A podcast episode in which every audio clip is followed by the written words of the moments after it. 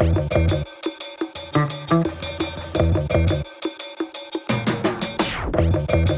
of u het ook gehoord hebt, maar mij viel vorige week het lot op van de gierzwaluwen in het zuiden van Spanje. Duizenden jonge vogels gooiden zichzelf daar te pletter uit hun nesten omdat het te heet was geworden.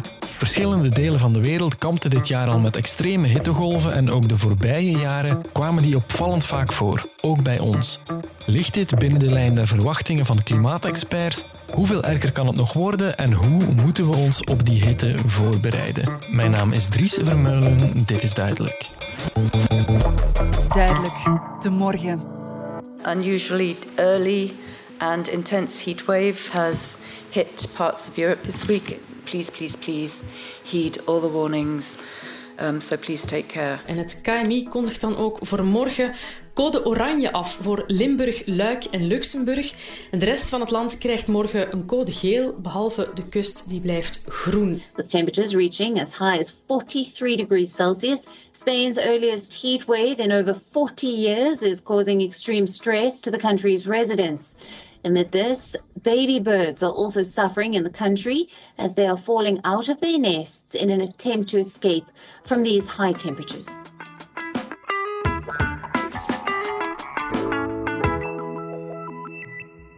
Bij ons aan tafel zit Dieter de Kleine, wetenschapsjournalist bij De Morgen. Dag Dieter. Dag Dries. Ik hoorde vorige week dat in Spanje jonge gierzwaluwen zich uit hun nesten gooiden, hoewel ze nog niet konden vliegen, omdat het gewoon te warm was geworden en dat ze met duizenden tegelijk te pletter stortten. Nu zijn we al wat gewend wat eh, klimaatnieuws betreft, maar dat klinkt apocalyptisch. Hè? Ja, eh, ik heb het ook gezien. Er waren inderdaad eh, Spaanse natuurverenigingen die dat lieten weten. Eh, omdat het onder de daken en in de spleten in de muren waar die beestjes een nest maken zo heet werd. Spanje kampt, zoals verschillende plaatsen in Europa, met uitzonderlijk hoge temperaturen voor de tijd van het jaar. Ehm, in sommige delen van Spanje klom het kwik tot eh, 43 graden. Er is ook al zo'n 25.000 hectare bos eh, in eh, vlammen opgegaan. Maar ook eh, in, in Tsjechië, eh, op verschillende plekken in Frankrijk, eh, is het of was het de voorbije dagen en weken uitzonderlijk warm eh, voor de tijd van het jaar. Eh, want ze zijn er natuurlijk wel hoge temperaturen gewoon, maar dat het zo vroeg zo warm is, eh, is toch wel uitzonderlijk. En volgens het Spaanse KMI eh, gaat het om de, de heftigste hittegolf in deze tijd van het jaar in, eh, in minstens de, de voorbije twintig jaar. Ja, ook bij ons was het afgelopen weekend behoorlijk warm, tot 35 graden. Ja. Eh, Dat, is, dat is nog niet zo waanzinnig veel, maar dat is toch veel warmer dan we gewend zijn in juni. Ja, het was de, het was de warmste 18 juni sinds het begin van de, van de metingen het voorbije weekend.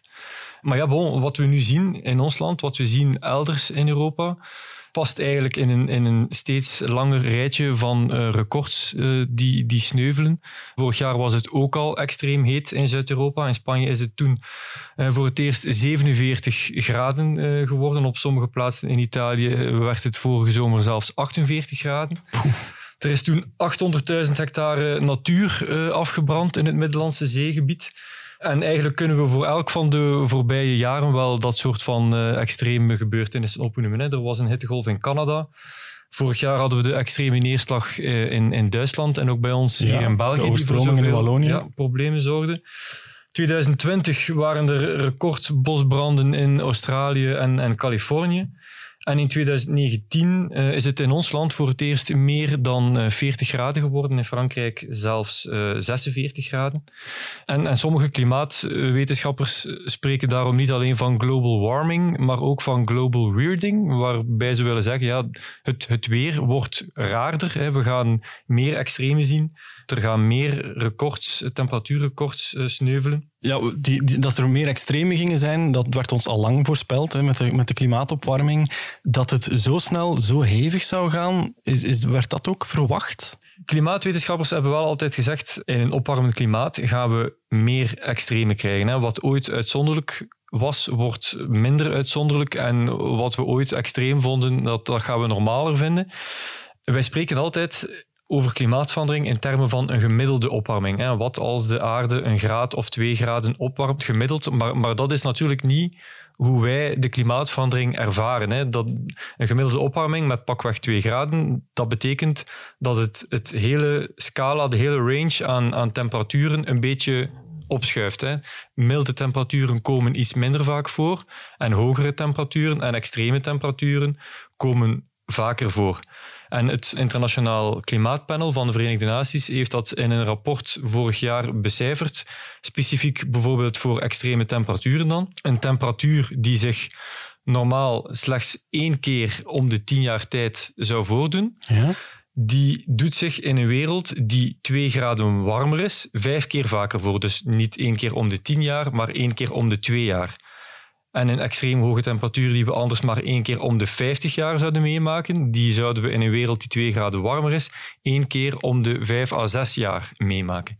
Dus met andere woorden, die extreem hoge temperaturen, die hittegolven, dat wordt ons nieuwe normaal, ook in België. Ja, dat vrees ik wel, ja.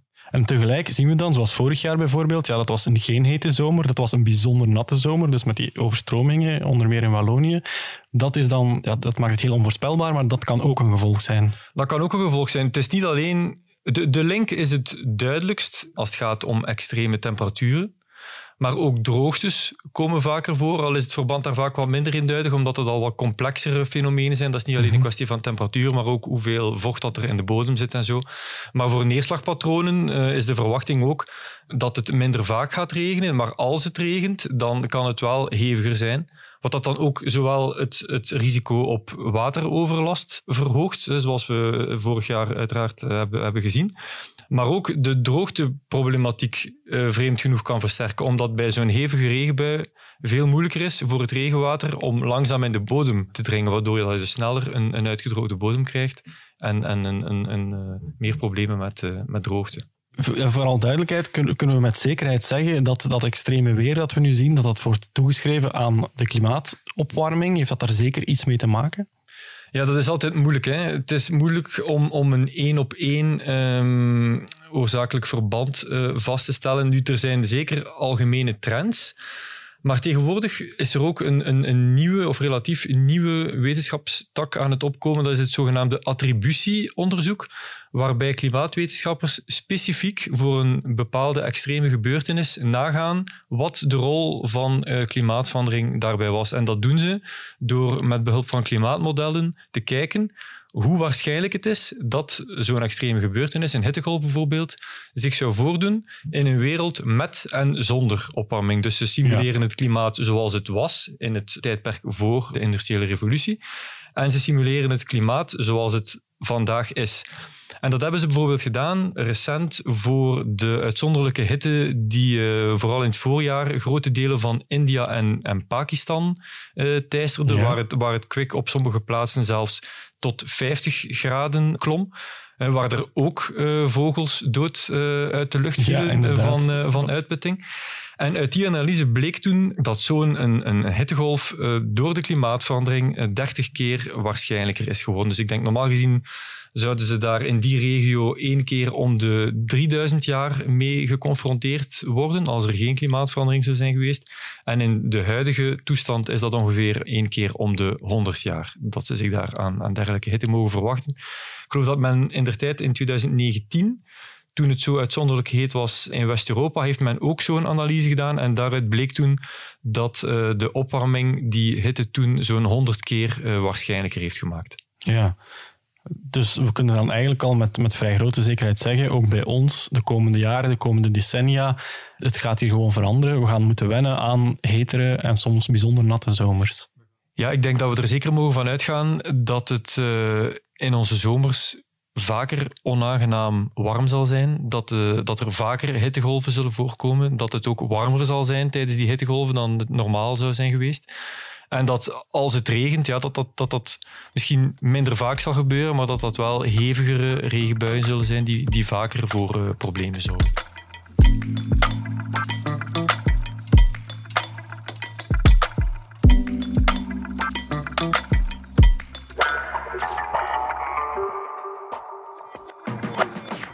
Extremere weersomstandigheden dus. Hevige neerslag, maar ook extremere temperaturen. 35, 40 graden of zelfs meer. Daar zijn we hier in België helemaal niet op voorzien. Vooral in de steden ontstaan dan gevaarlijke hitteeilanden die dodelijke slachtoffers maken. Een studie van de Europese Commissie voorspelt dat het aantal hittedoden de komende decennia tot 20 keer hoger zal komen te liggen. Hoe bereiden we onze steden voor op die nieuwe weersomstandigheden? Wat kunnen we bijvoorbeeld leren van steden in het zuiden? En wat kunt u zelf nu al doen om uw woning meer hittebestendig te maken? Ik ging het vragen aan Marie-Leen Verdonk. Als stadsklimatologe weet zij dat de manier waarop we nu in België wonen absoluut ongeschikt is voor de temperaturen van de toekomst. Marie-Leen Verdonk, wat maakt onze steden, onze huizen zo ongeschikt voor tropische temperaturen? Ja, onze huizen zijn gebouwd om in de winter veel zonlicht binnen te laten, zodat we niet in het donker zitten, maar ook dat ons huis zo een beetje opwarmt. Maar eigenlijk naar de zomer toe, want voorbeeld al van mijn veranda op het zuidwesten, die stond hier, die is geconnecteerd met mijn huis. Dat kan niet toe. Dat is verschrikkelijk. Hè? Dat is echt in de zomer. Dat is super warm. Dat warmt heel mijn huis op. Dus nu is dat echt zo, ja, de helpen en proberen om die zon zoveel mogelijk buiten te houden. En als je dan gaat kijken naar zo die meer zuiderse landen, daar zie je ook, daar gebeurt dat niet. Je gaat geen gigantische raampartijen hebben op het zuiden, waar dat er geen schaduw kan geworpen worden op dat glas ja, dus dat die zon gewoon niet binnen kan. Dus dat is echt wel een heel andere manier van, van bouwen. Veel dikkere muren, ook veel kleinere ramen. Groen ook rond de woningen, als het kan. Allee, je ziet zo heel vaak die typische beelden van zo de druivelaars Ja, over de ja. pergola's en daaronder uw tafel. Over het algemeen zitten de mensen dan liever wel in de warmte, maar ook wel in de schaduw, dat er toch een beetje afkoeling is. Ja, hier is dat niet zo. Hè. Als je gewoon als ik gewoon bij mijn vrienden ga, luisteren die daar een huis willen kopen, die willen allemaal een tuin op het zuiden. Liefst geen te grote bomen, want ja, dan, is er veel te veel schaduw in een tuin. Ja, maar dat zijn zo van die kleine ingrepen die je wel kunt doen om het klimaat ook rond je huis een beetje aangenamer te houden. Maar gewoon, als je ziet wat dat, hoe dat er nog steeds ja, gebouwd wordt, ook nieuwbouwwoningen, dat blijft wel veel glas op het zuiden. Eh supergoed geïsoleerd voor de winter. Maar vanaf het die zon schijnt en die schijnt binnen, die warmte kan daar ook niet meer uit. Dus dan is dat puffen en zweten en ja, airco's. Hè. Maar ja, dat is ook geen oplossing, want dat is nog meer energieverbruik en dan zit je weer in die vicieuze cirkel. Is op die manier eigenlijk ja, die, die nieuwere huizen nu, die we zo goed isoleren, maakt dat het probleem in de zomer eigenlijk groter? Het hangt ervan af hoe dat ze gebouwd worden. Ik denk als je je huis goed isoleert en je zorgt er dan ook voor dat de zon in de zomer niet binnen kan. Want ja, natuurlijk, in de winter staat de zon veel lager dan in de zomer. Dus als jij met oversteken werkt, die je ramen eigenlijk gaan afdekken. Dus dat is eigenlijk iets dat je ook in passiefbouw wel gaat zien. Dus ja, dan kan de zon in de, zo- eh, in de winter wel nog binnenschijnen onder die oversteek. Maar in de zomer gaat er veel minder zon binnenkomen. Dus Ja. veel minder warmte. Maar natuurlijk, als je dat niet doet, en je zit met een supergoed geïsoleerd huis, als die warmte daarin zit, ja, dan krijg je dat daar moeilijk uit. Allee, je kunt altijd alles openzetten als het dan koeler is. Maar ten- dat is net het probleem tijdens een hittegolf. Het koelt bijna niet af, dus Mhm. s s'nachts blijft het ook warm. En zeker in die stad. Want dat is eigenlijk wat je ziet in die stedelijke omgeving. Alles staat dicht op elkaar. Dus die warmte heeft heel veel moeite met terug te ontsnappen. En er is heel weinig ventilatie, want ja, er staan veel huizen. En dan krijg je die warmte gewoon heel moeilijk buiten. Ja, wat, wat ook heel typisch is voor steden bij ons, is dat het bijna allemaal beton is en heel weinig groen. Maakt dat een verschil voor, eh, voor de hitte? Ehm, het is niet allemaal beton, het zijn allemaal bouwmaterialen. ja. dus je hebt eh, veel beton, maar je hebt ook asfalt, bitumen, eh, baksteen. Dus ja, je hebt heel veel verschillende bouwmaterialen, die hebben allemaal verschillende karakteristieken. Maar een belangrijke algemene karakteristiek van bouwmaterialen is wel dat ze heel veel warmte opnemen en dat dan ook weer kunnen afstaan. Dus het is niet voor elk materiaal hetzelfde. Maar dat is wel, ja, over het algemeen kunnen we dat wel zeggen. Dus ja, er is veel minder vegetatie. Dat is ook logisch. Ja, er wonen veel mensen in een stad, dus het kan niet allemaal groen zijn. Maar het kan wel een stuk groener, denk ik. En een boom bijvoorbeeld gaat veel meer doen dan een grasplein. Waarom? Ja, die werpt één schaduw op de ondergrond, waardoor dat die veel minder snel kan opwarmen. Maar ook, daarnaast doet hij ook aan evaporatie. Dus die gaat water uit de grond nemen en dan energie gebruiken, als de zon schijnt, zonne-energie, om dat water om te zetten naar waterdamp. Daardoor warmt de omgeving veel minder sterk op. Gras gaat dat ook doen, maar in mindere mate, want het heeft natuurlijk een minder groot wortelstelsel, minder blaadjes, dat gaat minder verdampen. Maar vegetatie gaat dat eigenlijk altijd doen. Bouwmaterialen, wat doen zij? Zij nemen alleen heel de dag door, nemen zij warmte op, op, op, op, op. Wordt geaccumuleerd. Dus als jij nu vanochtend de temperatuur van mijn gevel gaat meten en je gaat dat vanavond nog eens doen, dat gaat een gigantisch verschil zijn. En wat gebeurt er dan s'nachts? Dan gaan al die bouwmaterialen die warmte terug gaan afgeven. En dan is het grote probleem in de stad dat die warmte die gaat afgegeven worden, maar die kan eigenlijk terug worden opgenomen door een ander bouwmateriaal. Omdat alles dicht bij elkaar staat en bij vegetatie, dat, dat neemt niet veel warmte op. Omdat hij die warmte gebruikt om eigenlijk water te gaan verdampen.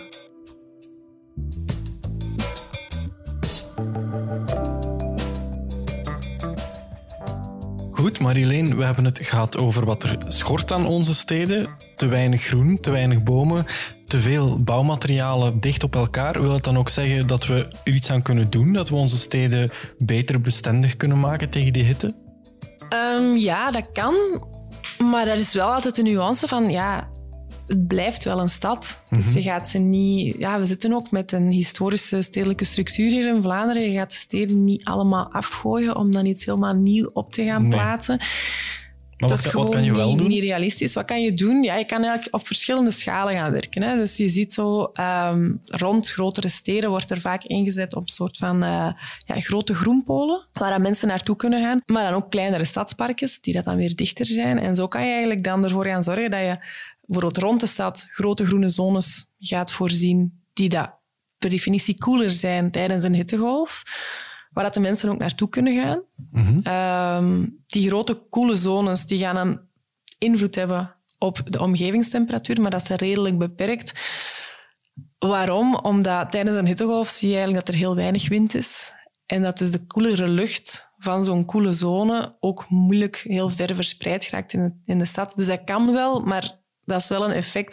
Ik wil het er altijd bij zeggen, omdat zo'n grote, grote groene zones, die moeten er zijn om naartoe te kunnen gaan, maar die gaan wel er niet voor zorgen dat heel je stad wordt afgekoeld Ja. kleinere groene zones die, die gaan er ook niet voor zorgen dat heel je stad afkoelt, maar die gaan dan wel zorgen voor koelere plekken dichter bij je woning.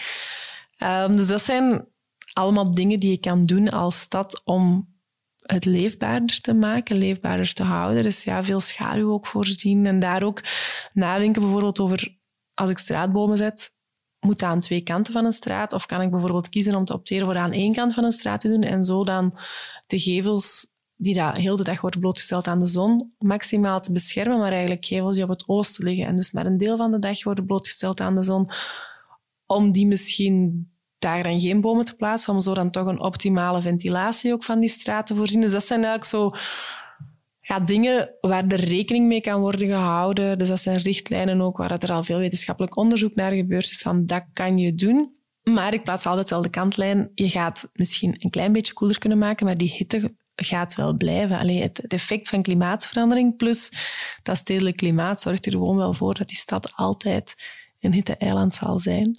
Oké, tot zover wat de stad kan doen of niet kan doen. Zijn er ook kleine manieren waarop ik zelf mijn eigen woning een beetje kan aanpassen misschien, om ervoor te zorgen dat het iets koeler blijft tijdens zo'n hittegolf? Um, ja, als je huis er al staat en als je dus eigenlijk niet meer heel veel kunt veranderen aan hoe het er gaat uitzien, um, denk ik dat het heel belangrijk is om de zon zoveel mogelijk buiten te houden. En dan gaat het echt over ja, de warme dagen. Hè. Dus moet natuurlijk niet altijd met je rolluiken naar beneden zitten. Maar als ze echt een warme dag aankondigen, probeer gewoon om je, je gordijnen soms dicht te doen, de rolluiken naar beneden of schermen te voorzien. En ook op langere termijn, en als je dan plaats hebt in je tuin bijvoorbeeld, probeer ook bomen aan te planten op een strategische plaats, zodat je toch ja, grote raampartijen in de zomer een beetje afschermt van de zon. Zeker met een loofboom, ja, in de winter staan daar geen bladeren aan, dus dan komt die zon toch nog binnen, dus dan kun je dan wel van de zon genieten. Mm-hmm. Wat kan je nog doen met een huis dat er al staat? Je gevel eigenlijk zoveel mogelijk proberen af te dekken. Dus niet enkel door bomen, maar ook door bijvoorbeeld het gebruik van gevelgroen. Uh, dat gevelgroen, ja, dat gaat je omgevingstemperatuur niet super hard afkoelen, maar dat gaat er wel voor zorgen dat je huis zelf minder warmte opneemt en dus ook minder warmte gaat afgeven. Ja. Waar dat dan toch finaal wel ook weer een kleine bijdrage gaat leveren naar je eigen omgeving. En dan ook, ja, s'nachts verluchten. Hè. Alles open, zodat er de wind een beetje kan doorwaaien. Want ja, dat zie je natuurlijk ook als het heel warm is. Er is weinig wind. Maar goed, als je je ramen tegen elkaar kunt openzetten, dan kan je toch een beetje van tocht creëren en zo hopelijk je huis wat afkoelen.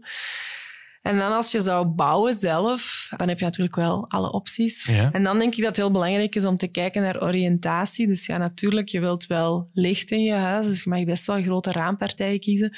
Maar misschien niet op het zuidwesten, waar dat de zon dan echt een hele namiddag tot avonds laat kan binnenstralen. En als je dat dan toch doet, zorgt voor een oversteek, zodat die zon in de zomer toch niet binnen kan. Dat je wel het licht hebt, maar dat die, die warmte niet je huis echt binnendringt. Je sprak daarnet over gevelgroen. Als je de mogelijkheid hebt, is het dan ook interessant om een groen dak te installeren? Een groen dak is altijd interessant, maar in het kader van hitte. Een groen dak is per definitie een dak dat uit heel veel substraat bestaat, dus een hele grote massa, omdat je dus die planten moet kunnen laten groeien. Ja. Dus wat gebeurt er eigenlijk? Overdag gaat er zonlicht gereflecteerd worden, gaat die plantjes ook water omzetten naar waterdam. Dus dan krijg je eigenlijk die positieve effecten die vegetatie heeft. Maar dat gebeurt op je dak, dus dat gaat weinig impact hebben op je leefomgeving, zijnde het straatniveau, zal ik maar zeggen. Ah. Wat doet dat wel? Dat zorgt voor een hele goede isolatie. Dus dat gaat ervoor zorgen dat het minder warm wordt binnen. Maar s'avonds gaan we eigenlijk zien dat door die grote massa van dat groendak, dat er wel toch heel wat warmte geaccumuleerd is doorheen de dag. En dat dat ook wel weer wordt afgegeven. Dus ik zou zeggen, ja voor een groendak, maar eerder in kader van eh, wateroverlast. Omdat een groendak zorgt er eigenlijk voor dat je heel sterk je run-off gaat vertragen van het water dat allee, anders naar de riolering zou lopen. Maar in het kader van hittestress zou ik er niet te veel van verwachten. Oké, tot slot misschien. Ben je er optimistisch over? Gaan we erin slagen om ons aan te passen aan die extremere weersomstandigheden, aan die hogere temperaturen? Dat denk ik op zich wel. Mensen passen zich ook aan. Steden passen zich ook aan. Dus er worden overal... Allee, de klimaatplannen schieten uit de grond, gelijk paddenstoelen bij van spreken. Ja. Dus bijna elke stad of gemeente in Vlaanderen heeft zich op een of andere manier aangesloten bij de Covenant of Mayors, waarbij dus burgemeestersconvenant, waarbij hij eigenlijk een... ehm, een ambitie gaat voorop stellen om bepaalde klimaatdoelstellingen te halen. Dat zijn typisch zo de 20% of de 30% minder uitstoot, maar ook om je stad te gaan wapenen tegen hittestress, tegen wateroverlast. En door dat engagement eigenlijk te doen, moeten zij een klimaatplan maken. Alle steden zijn daarmee bezig. Van wat moeten wij doen als er een hittegolf komt? Net omdat we ook gezien hebben in 2003 dat er heel veel mensen gestorven zijn. Ja. Een heel grote oversterfte door die hitte. 2006, weer extreme hittegolf. Veel minder mensen gestorven, omdat er toen wel al een hitteplan in werking was. Dus het beleid leert er ook wel uit. Mensen passen zich ook beter aan. We weten ondertussen van ja, als het warm is, ga een keer langs bij je bomma of bij bompa voor te gaan zien. eh, drinken die genoeg? Is alles daar oké mee? Kleine kindjes. En dat is denk ik heel belangrijk naar de toekomst ook toe. Van, enerzijds moet er een plan zijn, maar anderzijds moet je ook wel als stad communiceren of als beleid communiceren over wat moet je doen, waar moet je naartoe om je hoofd koel te houden tijdens die warme dagen. Oké, dat is duidelijk. Marilene Verdonk, dank je wel om even tijd te maken voor ons. Graag gedaan. Ik bedank ook mijn collega Dieter de Kleene, wetenschapsjournalist bij De Morgen. En u, beste luisteraar, bedank ik natuurlijk ook weer om erbij te zijn. Hopelijk bent u er volgende week opnieuw. Donderdag is er nog één aflevering van Duidelijk, voor we er even tussenuit gaan voor de zomer, die hopelijk niet te snikheet zal zijn. Dus heel graag tot volgende week. Dit was Duidelijk.